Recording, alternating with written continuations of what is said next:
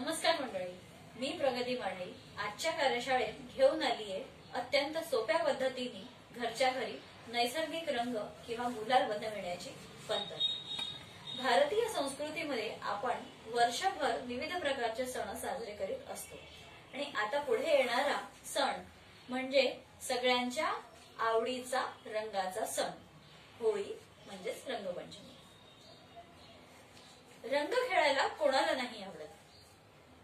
मुलांपासून ते मोठ्या मंडळीपर्यंत सगळेच जण रंगाची उधळण करीत असतात.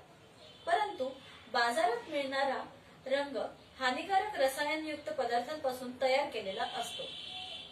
त्यामुळे तो आपल्या त्वचेसाठी केसांसाठी तसेच डोळ्यांसाठी अगदी हानिकारक असतो. त्यातल्या त्यात लहान मुलांची त्वचा अगदीच नाजूक असते. त्यांच्यासाठी पण तो अत्यंत हानिकारक असतो. तर ह्या सगळ्या ह्या सर्व समस्यांवरती अं, उपाय म्हणजे नैसर्गिक रंग किंवा गुलाल वापरणे. आणि आज आपण नैसर्गिक रंग कसा बनवायचा हे कार्यशाळेत शिकणार आहोत.